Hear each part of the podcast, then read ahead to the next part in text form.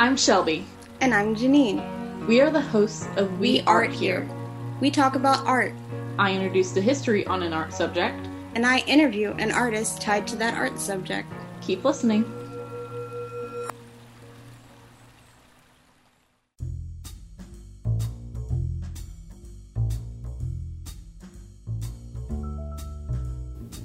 Documentaries have been around since the early days of filmmaking, with the term itself dating back to at least 1926, with John Grierson's review of Moana, no relation to the 2016 Disney movie. Grierson took the term from the French documentaire, but prior to the coining of documentary, the films were termed actuality films. Fellow film critic Pare Lorentz defined a documentary as a factual film which is dramatic lending itself well to presenting messages, opinions, or as another form of journalism. Throughout the history of documentaries, this definition remains relevant. By the 1920s, Romanticism had entered the documentary film scene. Robert Flaherty's Nanook of the North is cited as a start of this movement, with its staged moments depicting a life in the Canadian Arctic that was inaccurate to how life was lived in the then present day, and more like life well, a hundred years prior. For example, Flaherty had subjects hunt a walrus with a harpoon instead of a shotgun and built a roofless igloo for interior shots. It romanticizes the idea of its subject rather than showing the truth of it, which is the hallmark of the Romantic movement. On the other side of Romanticism, city symphony films came into fashion around this time as well. Often based around a metropolitan area, this somewhat avant garde form of film was an extension of the modern art movement, filming the life of the city, featuring people as a product of the environment. One film to represent this is Man with a Movie Camera, which, notably, utilized several filmmaking techniques that were novel at release in 1929 but are commonplace today, such as tracking shots, slow motion, jump cuts, match cuts, and split screens. Arguably one of the most recognizable and lasting variations of documentaries in the 1920s is the birth of the newsreel. Occasionally staged, these short films were, well, exactly what they sound like news stories exhibited in theaters, either before a film or in dedicated newsreel theaters.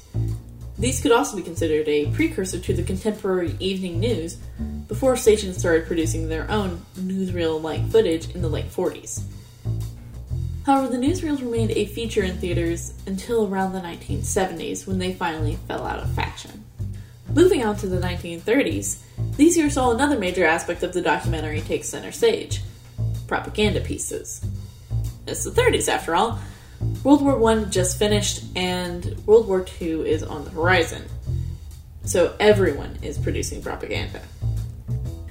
For example, in Nazi Germany, one of the most notable propaganda documentaries is 1935's Triumph of the Will, commissioned by Adolf Hitler.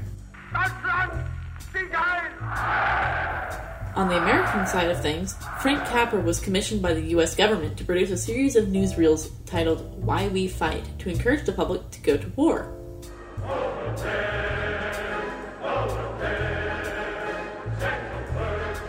Continuing on into the 1950s, these years saw the birth of cinema verite, or literally, truthful cinema.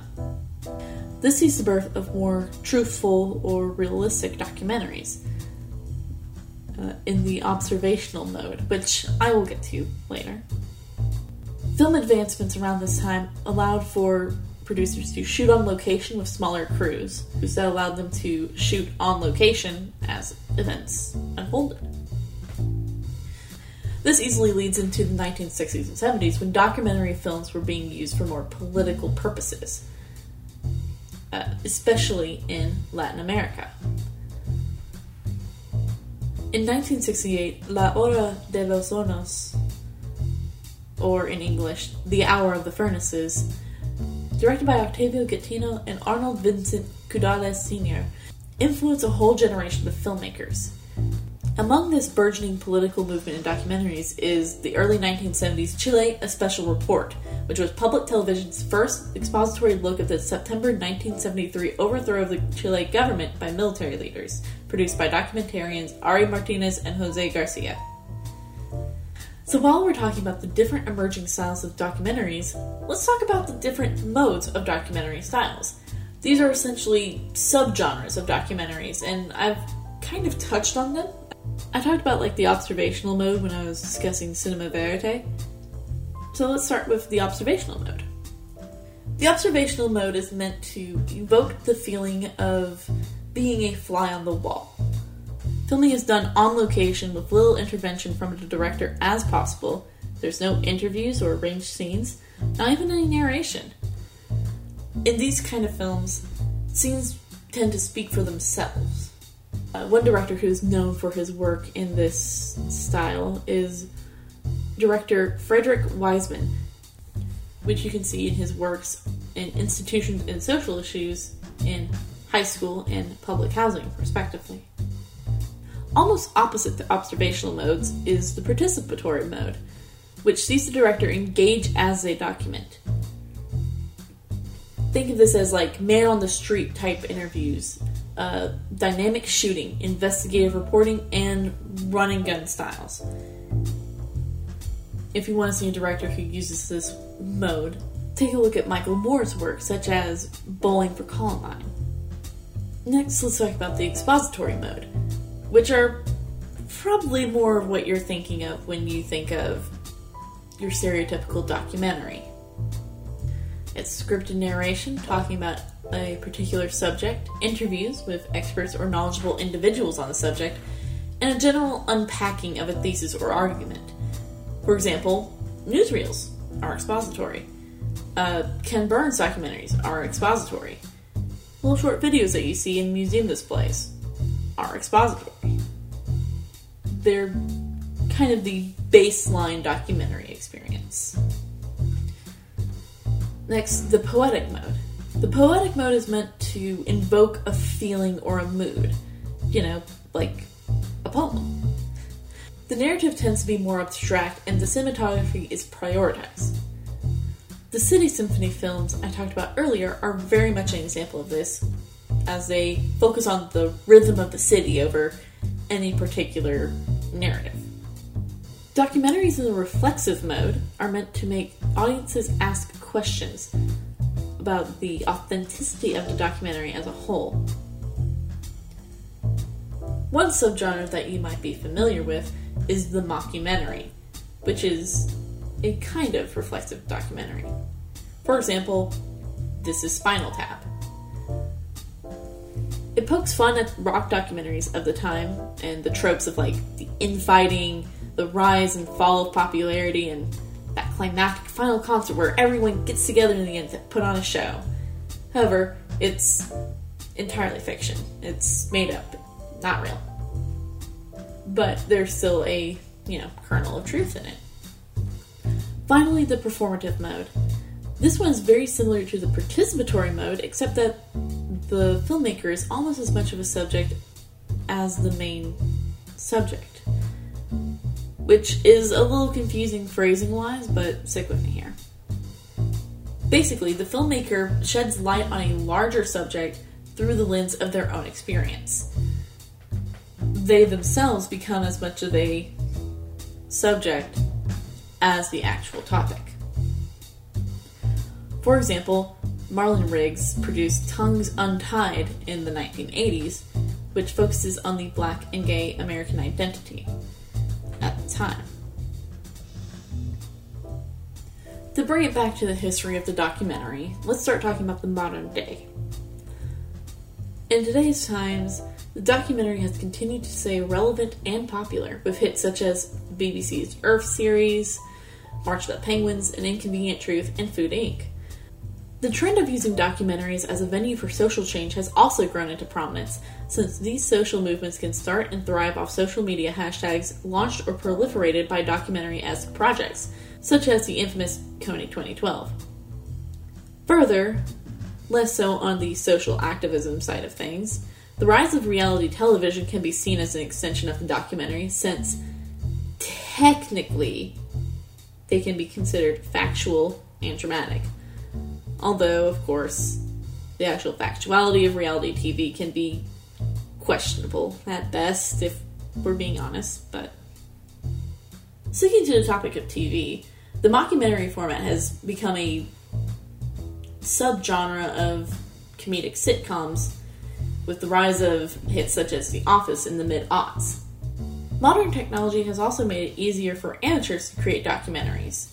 Lightweight cameras and microphones make it easier to capture footage on the fly, and streaming services offer another way for finished films to make their way to the public, which can be used for things as small as YouTubers vlogging about their lives, which could be seen as a, an extension of the performative documentary, or as a way for up and comers and independent filmmakers to showcase their documentaries.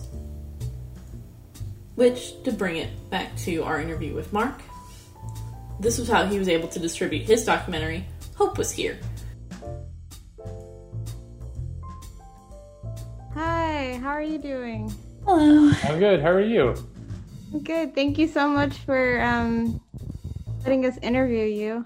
Of course. Thanks for thanks for inviting me. Well, I'll introduce myself. Um, I'm Janine. I was the person who was emailing you. Um, Uh, that's- and oh, sorry. Go ahead, Shelby. oh, I was gonna say, uh, sorry, I'm having a little some technical difficulties over here on my end. No Um, worries. Shelby. Hey Shelby and Janine. Nice to meet you both. And um, yeah, thanks for thanks again for reaching out to me and um, looking forward to having a, a fun conversation. yeah. So, how are you doing? Um, are you in New York right now? Um, so I live in New Jersey. Um, I live near near Trenton, um, and uh, yeah, I mean, wife and I both mostly are working from home right now. So I'm editing from home almost almost every day. Um, yeah, how about how about you guys? What's what is school like right now?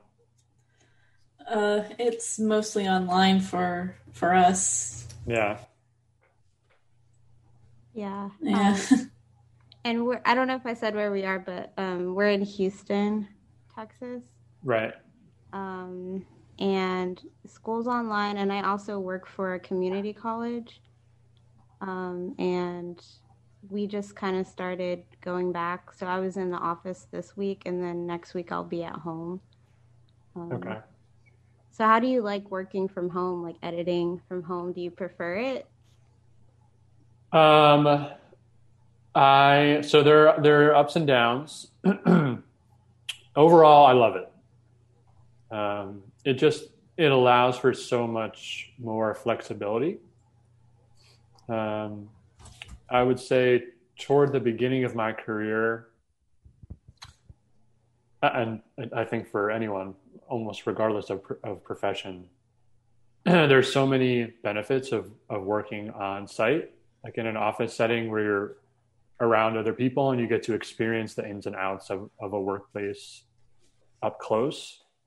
Um, and there's just a lot about communicating that can be much, much easier when you're in person. Um, but, you know, I, I obviously don't miss commuting and, uh, you know, and, and especially as a, as a, a new parent, I've been able to basically work like while my baby is, is napping or work on the weekends. And so i can still um, you know spend a ton of time with her and basically just like step once i'm done working step out of my office like out of my edit suite. And then just like family time starts immediately. Mm-hmm. um, so overall i love it. I would say that you know even though uh, as an editor, and I think probably a lot of creative professionals uh, would say the same, is that I'm like naturally an introvert. so I I'm used to doing a lot of um, a, like having a lot of alone time and working with headphones on. Um, so even though I'm used to that, it's still hard to be alone all the time. Like I really miss just you know being able to walk over to, to somebody's desk or at least like go grab a beer with coworkers once in a while so it's hard to be completely alone i would say like in an ideal world i would like to go into some kind of office setting like maybe one one day a week out of five would probably be ideal. But if I had to choose between going into an office to edit five days a week or working from home five days a week, hands down, I'd choose working from home. Are you guys, are you are you guys missing like the classroom experience though? Uh, a little yeah. bit. it's I do kind of miss socializing. Mm-hmm. Yeah. Um, so what? So um, I guess could you guys tell me a little bit more like about the podcast and like and the class and um, like have you interviewed other people already? Uh, so far, we've interviewed uh, two other people. Uh, right now, we're the the podcast that we're working on is in, in, about artists and art, but not necessarily in like the conventional sense. Um, I think Janine might be able to explain a little bit better. Sure. Yeah, no, that was a really uh, good explanation. Um, I also feel like kind of as we're like doing the interviews, we're kind of finding like figuring out what exactly it is that we're um, going for. But mm-hmm. um, yeah, basically, it's a podcast about um, art and just how different people define it. Um, mm-hmm. So yeah, we're not trying to get like a specific definition of it, but just kind of see like um, what people think about it and how it it relates to some of the work that they do also like mm. some of the general types of art that they're interested in and mm. and maybe they think about something that's um, maybe they think of something as an art form where like maybe it's not as uh, generally thought of as that way so mm. so i worked full-time for big think for about two and a half years and now i'm a freelancer with them and while i was full-time my official title was video editor slash producer. And so I would, you know, do camera setup and sometimes be operating the camera and running audio, usually in tandem with one other person. And so we would basically split duties. So like one person would be the interviewer for half of the interview, and then we would basically switch then that person would run camera. So for the first, usually for the first half of the interview, I would set up, run camera, and then halfway through, I would go into the interviewer's chair, finish the interview, and then that person would be behind the camera for the rest. Did you like kind of like working as a team in that way? Yeah, honestly, that's one of the one of the aspects that I miss most about being in an office setting is getting to collaborate with other people, especially in a in a hands-on way. Um, you know, you there are great digital tools that you can use, and if you're working with people who are strong communicators, typically you can get everything across in email or whatever other or Slack or whatever channel you're using. Um, but you know, like in editing, for example, a lot of the work as it is in writing is in is in like going through lots and lots of revisions. So, you know, regardless if it's like an ad you're working on, or I would for Big Think work on a lot of educational content, uh, which I can go into if you guys want to hear more about. But as with like any kind of content you're making, you know, you do one draft, and then depending on the team you're working with, you get feedback, you get edits, and then you keep going back and back and forth until everyone who's involved is satisfied with the finished product and it meets all the the requirements of whoever whoever it is whoever it's for. If it's for it could be for a client or it's for a general audience, like if it's a film. Um, and a lot of that kind of collaboration is just easier and much more engaging to do in person. Like if you can literally just sit next to somebody at an edit station and watch something together and then stop it and point something out and then have a, a, an in-person conversation with somebody like that is really it's just really fun um, and it's really energizing and you can usually arrive at the finished product that you're looking for through virtual collaboration. Um, but in many respects, it's just more fun to do in person. I know you mentioned um, just I I don't know. Maybe I should like also state that like um, Shelby and I were in like um, the MFA program, and um, we were both like interested in video editing, so we do like understand at least a little bit about oh, it. Great, cool. Um, and yeah, so I just wanted to say that. Um, but um, with working, and also, um, I don't want to talk about myself a lot, but I'll just like say this. Um, but I also work as a videographer for the community college, and but I like I'm the only person. hmm Um, and so I was going to ask you, I know you mentioned like having to like kind of go back and forth, you know, as you like to like get to the finished product of what the people of whoever is the requester, you know, Mhm. what they're like picturing. hmm As far as like in like an artistic sense, do you feel like that does that kind of help you like be more creative and artistic or do you find that that kind of like sometimes it like diminishes like your creativity there?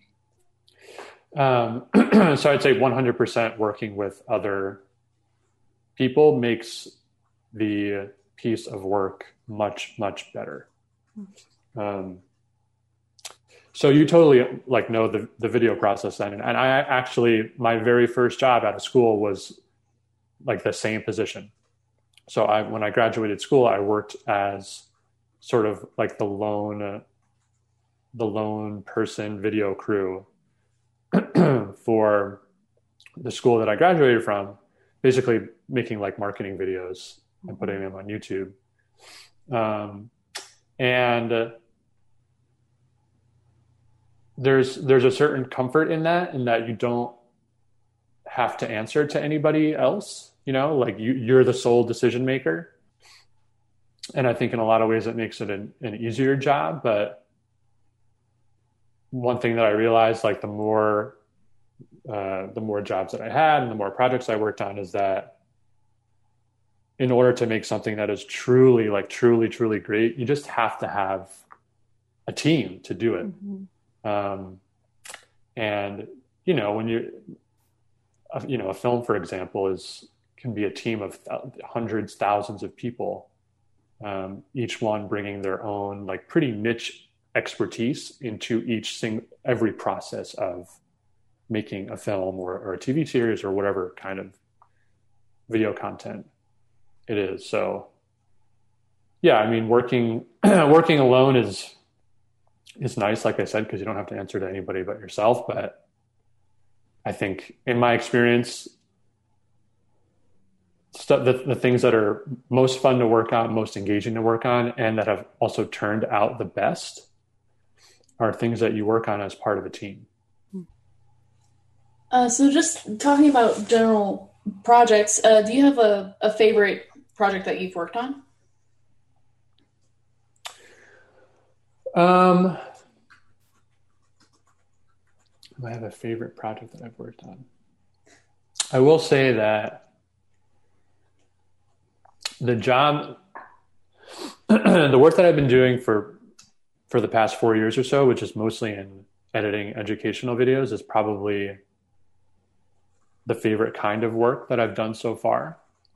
So I, you know, when I left school, I I knew for sure that I wanted to be in video production, and I know that I really liked to edit, um, but I wasn't sure if I wanted to keep shooting or just like solely be an editor.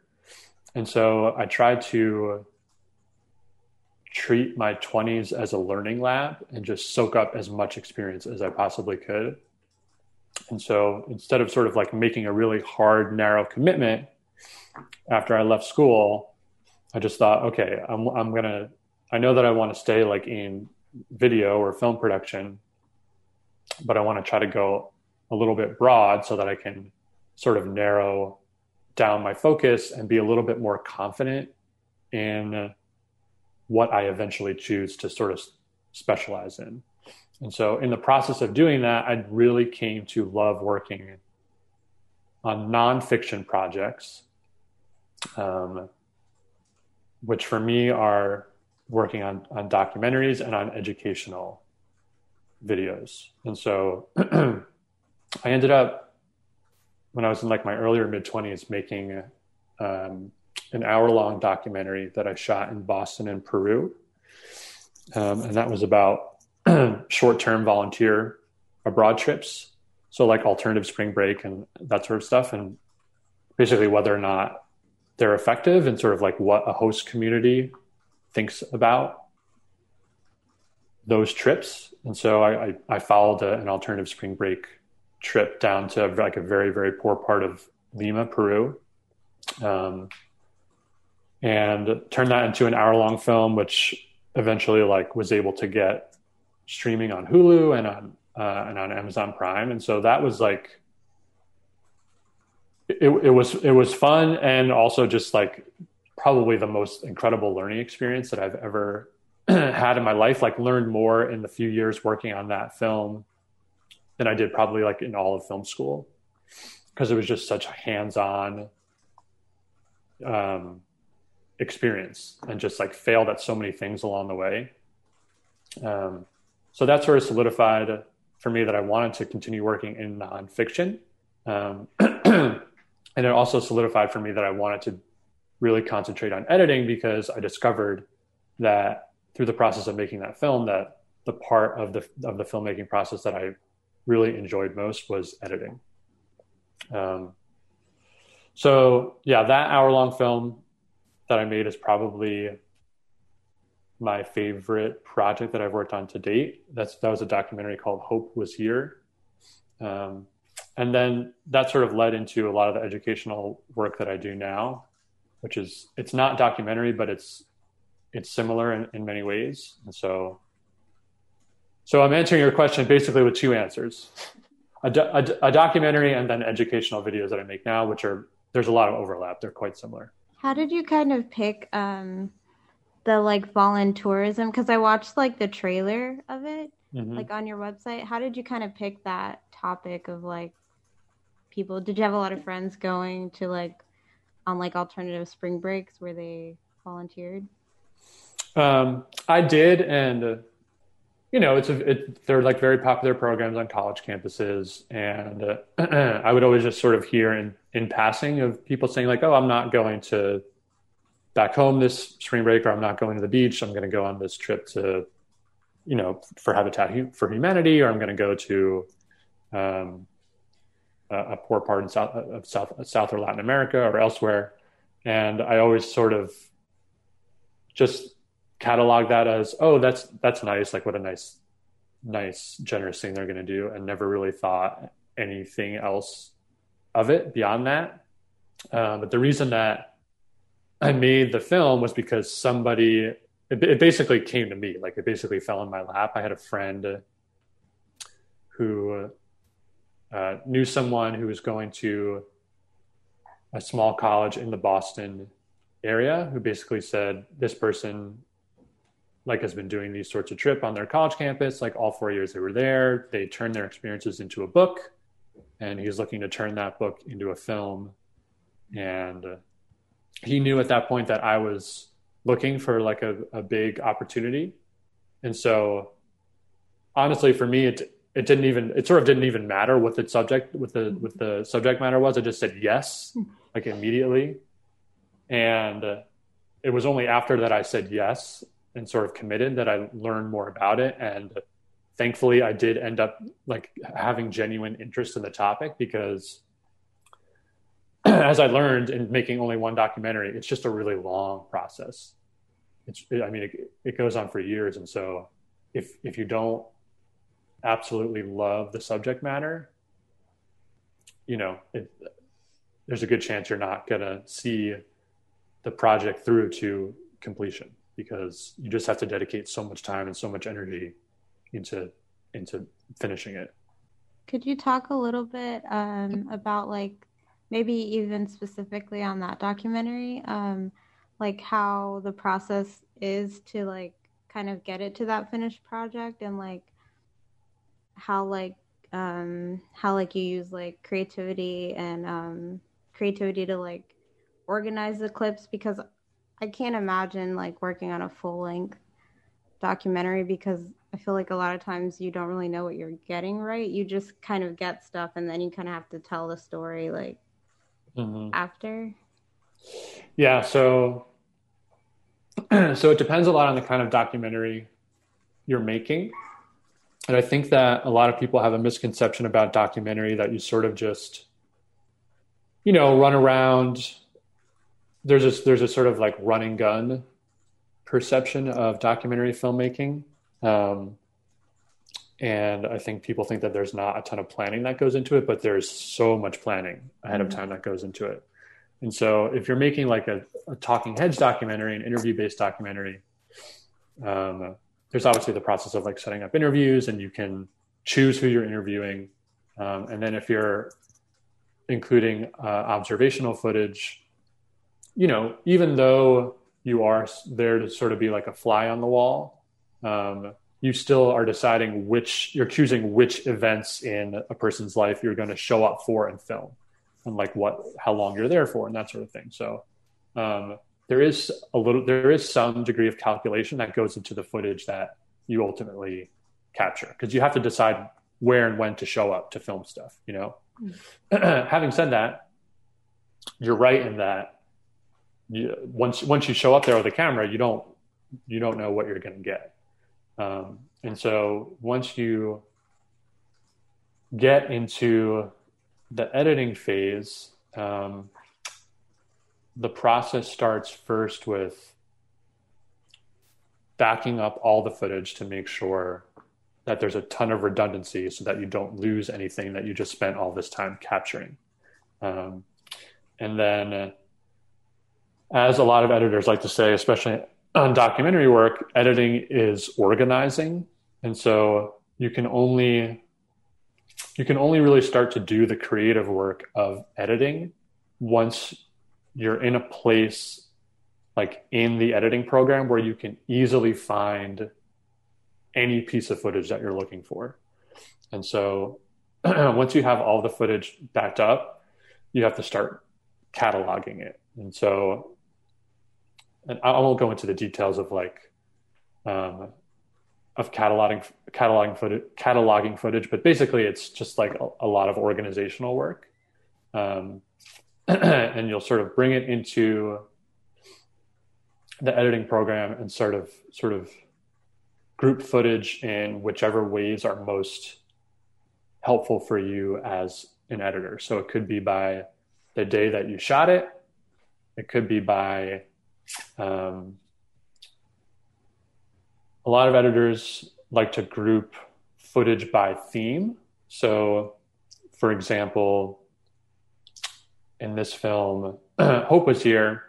Maybe I have, you know, 20 different interviews, and each of the people I'm interviewing talks a little bit about um, what what they what they personally are trying to get out of the experience. So what is what is the benefit for me, the person trying to go? And so I can go through the footage, comb through it, and pick out all of those slices of footage where it's every single interviewer uh, interview subject talking about that topic, and I can group all of that together, and then I can go pick another topic, another thematic topic, and do the same. Because typically in documentary, if you like watch it really closely, those clips get spliced together. So like a doc, it'll move from sort of one theme and then transition smoothly into another. And so you kind of want to have all of the similar topics grouped together. Um, and then once you have the footage in a place where everything is easy to access, thematically or otherwise, whatever is easiest for the project, what you essentially start doing is you edit mini movies and then you end up combining those mini movies together into one full feature length film. So it's sort of like you're building little Lego blocks and then connecting the Lego blocks together to make a finished movie. And so you kind of edit it one one scene at a time.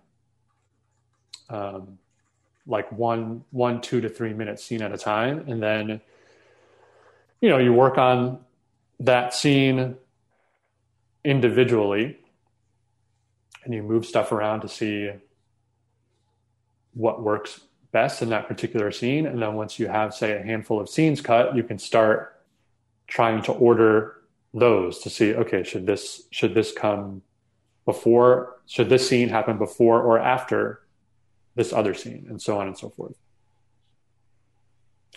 Um, yeah, and then again, you, you you'll try to take a a stab at getting that to like a rough a rough draft.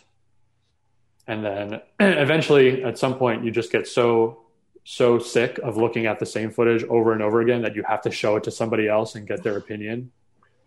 Um, and then you start implementing that feedback and then yeah and then that process goes on and on and on until you arrive at something that you're happy with Shelby, did you have a question? I didn't want to um, cut you off. yeah, no, I was. I'm just sitting here thinking about that. I just. I know that was like the full like documentary class. I don't need to. Um. Yeah, I was right, going to take a documentary. Break class, that from my registrar. I know. I just learned so much. Thank you. yeah, it's um, it's uh, you know, it's funny. You emailed me and and you said, and you asked, you want to be about this on this podcast about art and what is art and what is an artist? And the first thing, first thing that popped in my head was, I have no idea. I don't know what art is, and mm-hmm. I don't think of myself as an artist because I don't, I don't, I don't know what an artist is really. I don't mm-hmm. ever think or see myself as an artist. I, I think I see myself more as a crafts person. Um, and so for me art is about is about doing. It's just about for me it's it's about the process of editing. And um, yeah and and and the process on a documentary is like at times quite gru- like grueling and like really painful and and and totally exhausting. But um but I, but yeah, I love it. Um, so I guess my next question would be, uh, how did you get into video editing? You talked earlier about knowing that that's kind of the direction you want to go toward, but um, how'd you get into it? Um, I got into making movies and videos at a pretty young age. I was a freshman in high school when I started. So I grew up playing sports, and sports was uh, particularly hockey. So hockey was like my entire childhood, and then I had a really bad knee injury when I was 14. It was like it was just before I entered freshman year of high school, and I was bedridden for like two months. So I oh. I I like shattered a piece of cartilage on my on my knee uh, during by during a hockey game and uh, wound up having surgery and then uh, was basically just lying in a bed for two months. I missed the first two months of, of high school. and uh, I like needed something to do. And uh, my dad was a photographer. So he had some equipment laying around, including a camcorder. And a couple of my friends, like who were neighbors, just as like something like to do to like help me out and keep me entertained they like sort of realized that like my parents had a camcorder their parents had a camcorder so they started like you know running around and like just shooting little movies in in camera on their parents camcorders. And then they would like bring it to me and show me and i was like oh that's cool. Like that's like something that i can do while i'm here. And so i picked up my my parents camcorder and just started like basically messing around with it and started making that's how I started making movies with my friends through all of high school. And uh, and I just totally fell in love with it. One probably because one generally because I liked the process of doing it and I just like like that I could make something tangible and then show it to people. And then of course like you know I got encouragement and friends or like parents be like, "Oh, that's cool! Like that, you did a really good job at that. You should make another one." So you're like, "Okay, I guess I'll I'll do it again." And so by the time I finished high school, I'd, I'd made a bunch of movies with my friends, and I was like, I, I really like this. I guess I'm going to go to film school. Um, and it wasn't really until it, it, it took making movies in high school and in college and like the first four or five years of my career to really decide like I'm an editor. That's what I want to focus on. But yeah, so I started I started just like messing around making movies with my friends in high school and downloading footage from the internet and cutting it on my parents like super old Dell PC using like Windows Movie Maker 2000, which is like just archaic editing um, program at this point.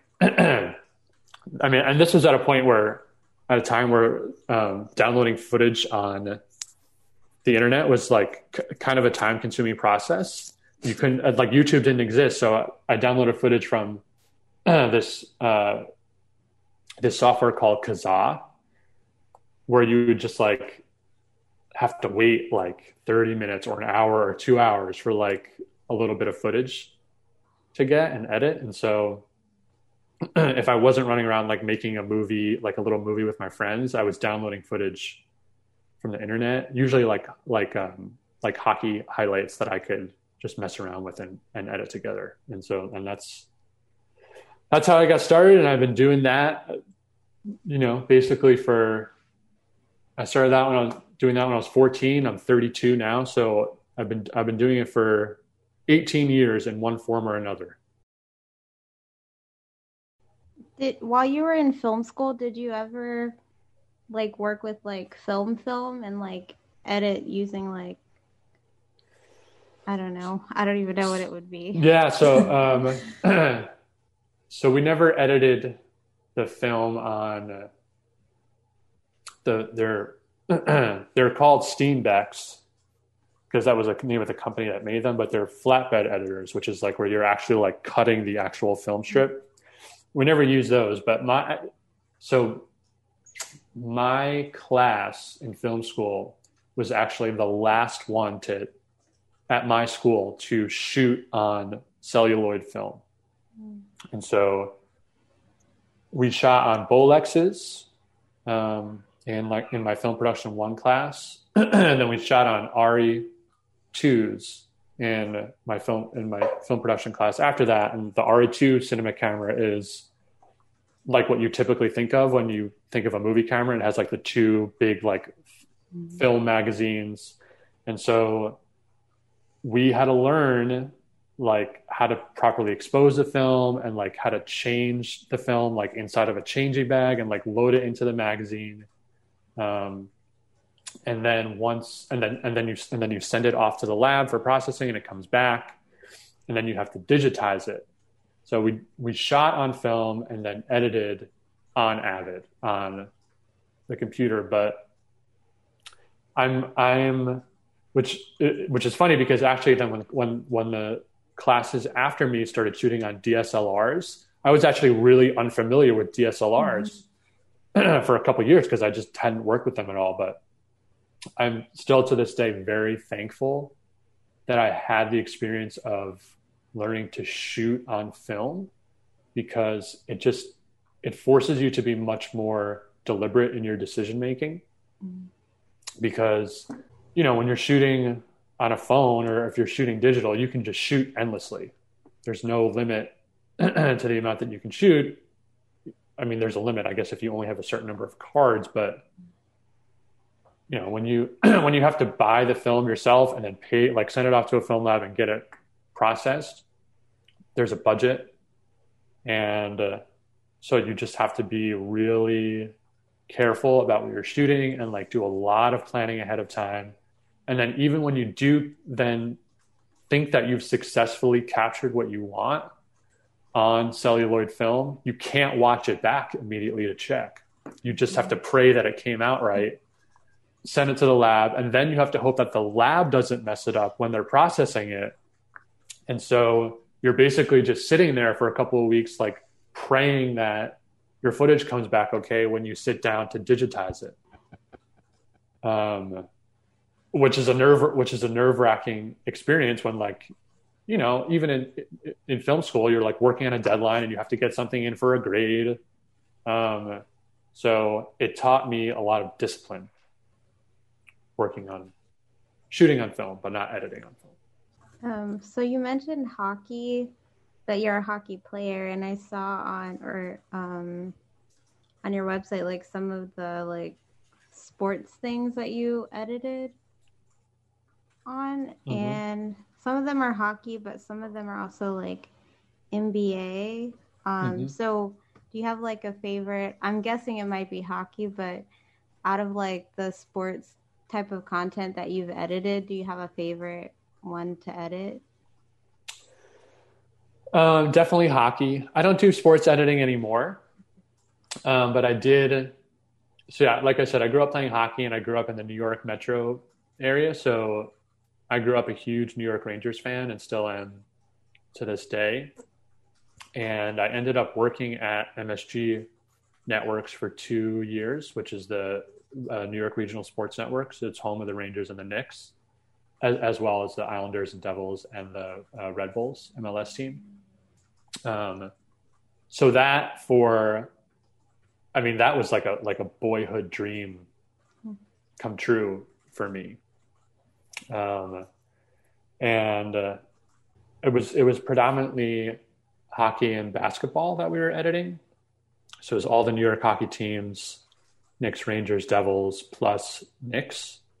And I preferred to edit the the hockey content just because I'm I'm such a big hockey fan and I grew up playing hockey.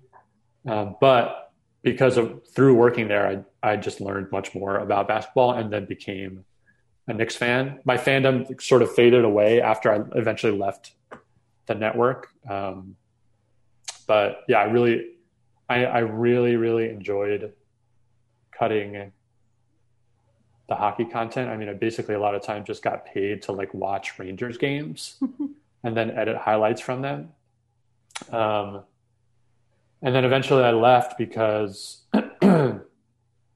basically for lifestyle reasons. Mm. So, you know, it, like I mentioned earlier, I tried to have the mindset in my 20s to treat those like first seven, eight years after college as a learning lab. Mm-hmm. And so I had I had heard from a lot of people who worked in sports that if you grew up a big sports fan and then work in sports, it can kind of kill your fandom or kill your passion for sports. And I wanted to try to test that out to see if it were true. And uh, eventually, through working at the at a uh, at MSG, part of my editing duties became like writing like captions and just like other really tedious stuff that I didn't want to do. And so I started to associate work that I didn't want to do with mm-hmm. sports. And I was like, man, uh, I'm really starting to not enjoy this as much anymore. And, you know, I worked the game shift. So I worked nights and weekends. And so I almost never saw my wife. We were on completely opposite work schedule. So she was working like typical nine to five hours. And I would go to work from like, you know, four or five to like midnight or one or two in the morning, like whenever the game's wrapped up and we finished cutting all the content. Um, so eventually I, eventually I left because part of the job became stuff that I just didn't want to didn't want to do, and that combined with um, just not being able to basically like losing my social life. Um, I decided that that was more important to me than working in sports, and so eventually I left. But it was still like an incredible experience and like two of my favorite professional years of my career so far. Did you ever get to meet any um, hockey players that you really liked? Oh yeah, yeah, it's so so part of our job. So that again was like um, my title at that job was editor producer. So it was like 80, 90% editing, but also they usually in those positions look for somebody who also knows how to shoot. And so we oftentimes would during the game go down into the television studio where they were doing the broadcasts and we would hang out with the network talent like in between periods or like at halftime during the Knicks games and do um, like Facebook streams or um, Periscope. And so we got to meet a lot of the network talent. Um, and so in the New York area, that's like guys like Al, Al Trautwig um, or Steve Valiquette, Ron Duguay, who worked on uh, Rangers broadcasts. Um, and then one of the summers while I was working there, I ended up shooting some video projects for the Rangers at their uh, one at their youth hockey camp and another at like a golf, um, some sort of like golfing event. And so in that process, I got to meet and interview a bunch of players and a bunch of like Rangers alumni, um, which is just like uh, like made me giddy. I was like, I can't, I can't, I can't believe I'm doing this. Um, yeah, like I said, in many ways, a dream come true, a boyhood dream come true for me. Shelby, did you have anything? I don't want to. I'm afraid uh, I'm gonna start talking when you're talking. And oh no, no, no, you're fine. Um, no, I um, go go go ahead. okay. Um, so the way that I like found you originally was on. I'm on the Blue Collar Post Collective, mm-hmm. and I just saw your post about um the website, your website, Rising Editor. Mm-hmm. And it, it was just a link to the animator animation editing mm-hmm. article. Um, but like I read about it, and um, so you're like trying to kind of help build a com- community of editors and like kind of helping people like I don't know about getting matched, but just kind of about connecting with video editors so they they can hopefully like find work especially during like right now. Um so how did you kind of like build that the website and reach out to people? So yeah. So rising editor is a very new project for me. I only started it i've i've been kind of i was sitting on the idea for like for a while for many years but I only started it once COVID hit because I just felt like a, a, a duty to do, to, to finally like get it going.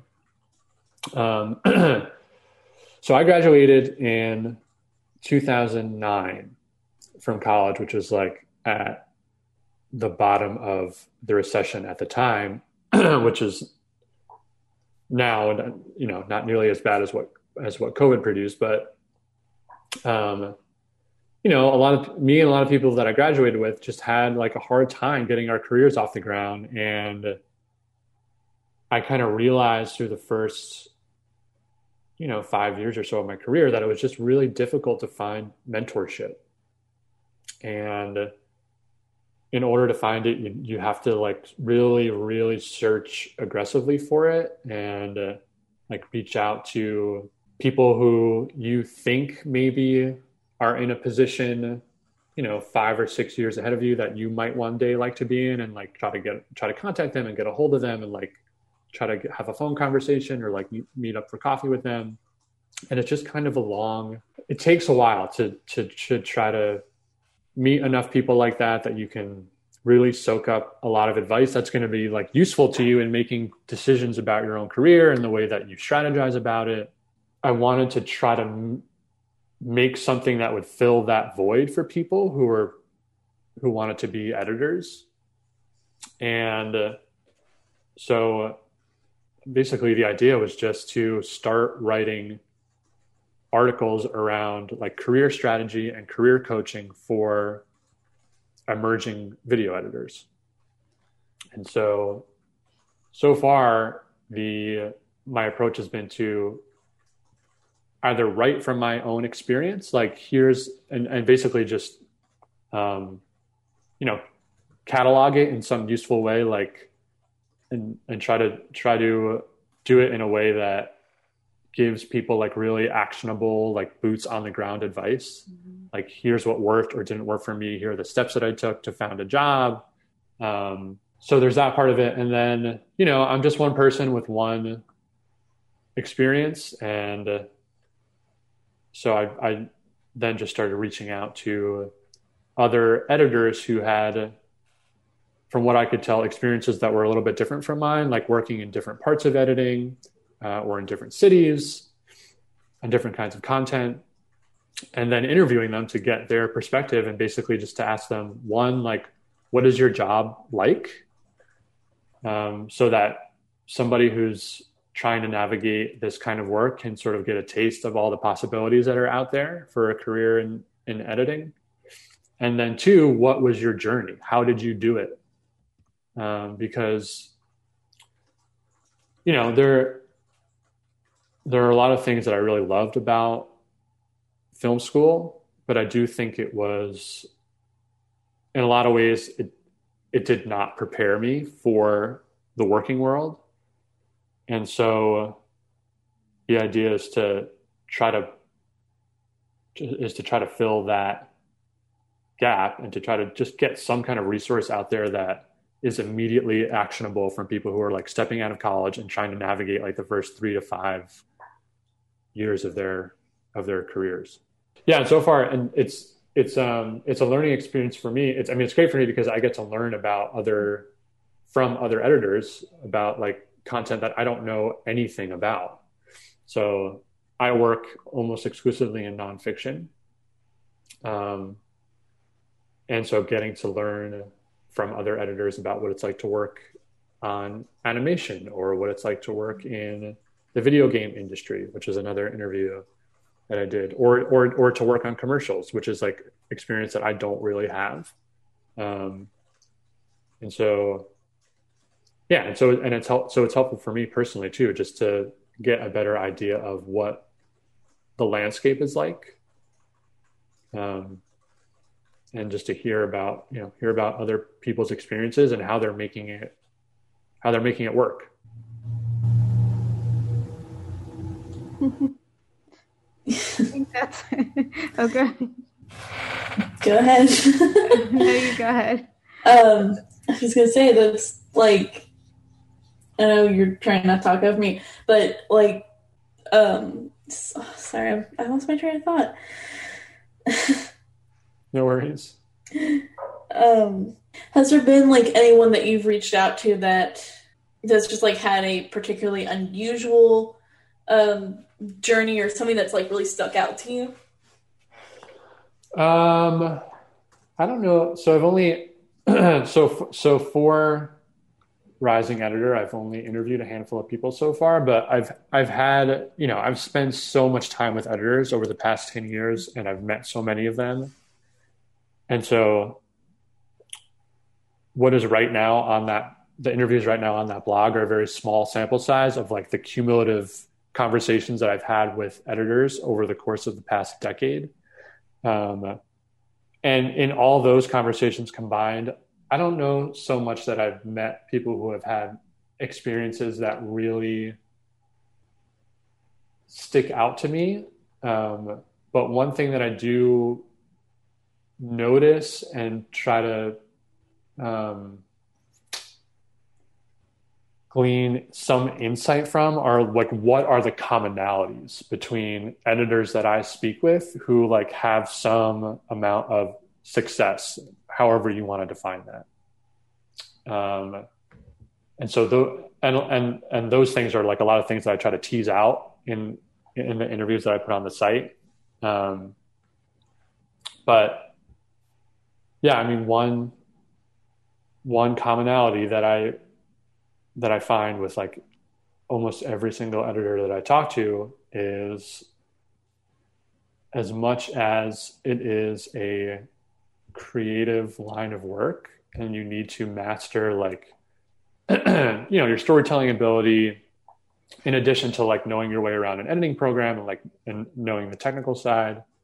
Um, your ability to build relationships and and just be like a really easy and pleasant person to work with is so so important. And i know like you know when you're in college and like immediately after like it's like people just like try to hammer this idea of networking through your head and uh, i remember when i was a little bit younger just thinking I don't know that like networking has this icky connotation to it or something. Like you just imagine like people like walking around some event like with people you don't know and just like having like a business card like on like on a holster like hey here here's my card. You want let's talk. Whoa.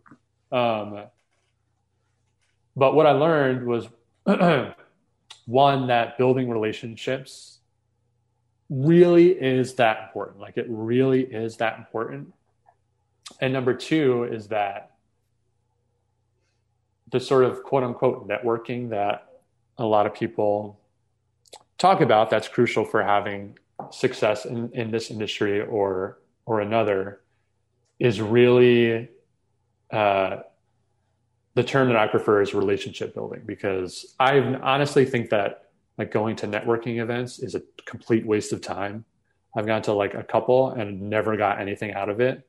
But building relationships on the level of one to one, so like meeting one person for coffee or talking to one person on the phone and hearing about their experiences, the kind of work that they do is just, it just, it's just so much more effective and you just learn so, so much more from it. Um, so that's one commonality that I found from talking to a lot of editors is that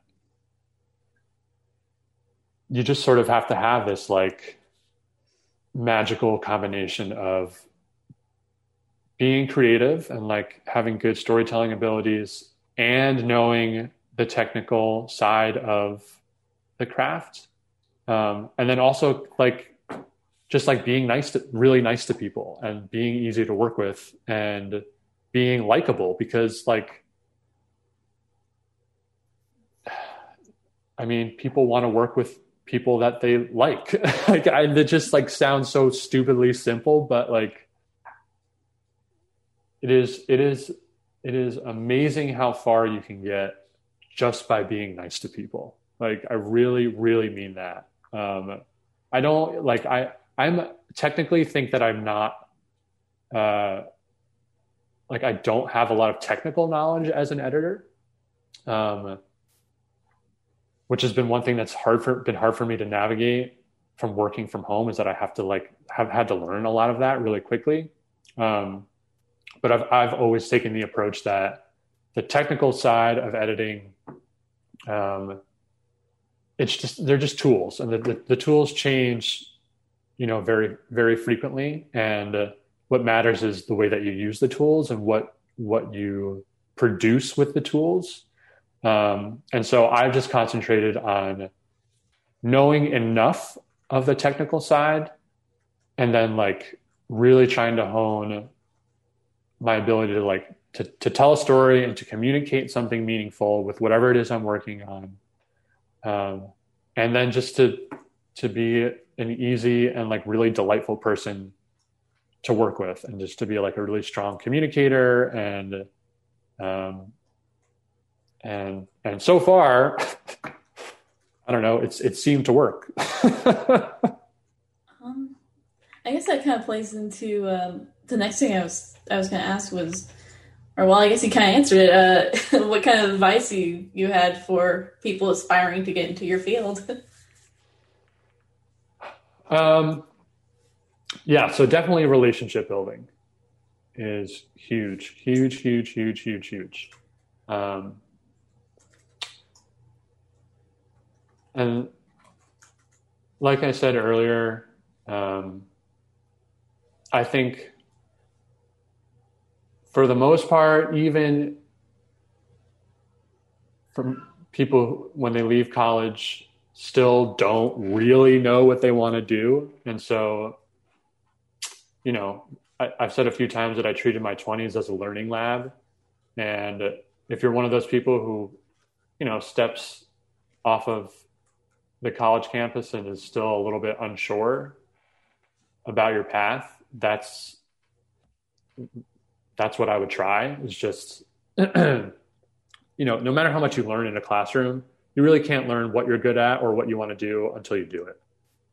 You just have to learn by doing. And so the, the, the bigger diversity of experiences you can soak up in the shorter, shortest amount of time, I think the faster that you can arrive at a decision about what you want to really pursue in whatever field it is that you're in. Um, so, relationship building, trying to soak up um, a range of experiences. Um, and there was something else that was on my mind that now I'm is had slipped. What is it? Oh, so for me, I would say one one one signal that I have I I knew that editing was what I wanted to keep doing was that I really enjoyed the the process, like the day-to-day process of doing the work. Because ultimately like you know, if you're sitting down to work for 7 or 8 hours a day, you have to enjoy the ins and outs of what of of that process for like 30, 40 or 50 hours a week. And so I would tell people try to look for something for which you enjoy the process of doing. Um, rather than falling in love with the idea of a profession or of a position or a title look for something for which you enjoy the process like the day-to-day process. And i think for a lot of, for a lot of people that means you might not want to become an editor because a lot of people hate editing, hate editing uh, because it's just it's really it's te- it's like it's really tedious, um, and it really is.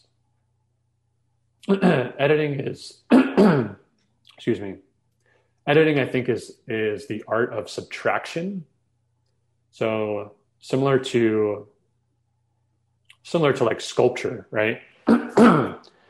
you start with a block.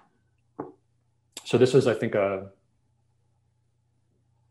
a quote from Michelangelo on his his statue of David is people asked him like how did you create this like magnificent piece of work he said that I started with a block of marble and I carved away everything that wasn't David so he just started chipping away at the things that that shouldn't be there.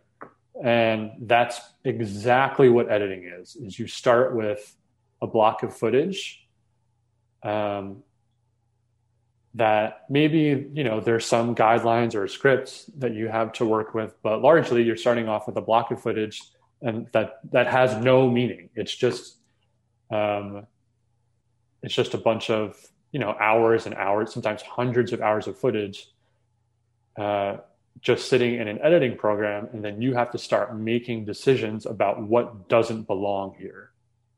Um, and eventually you cut away enough that you arrive at something that communicates something meaningful to whoever it's supposed to whoever the intended audience is for. Um, and typically the the process of of going through revisions is a process of deciding what doesn't need to be here. that's yeah.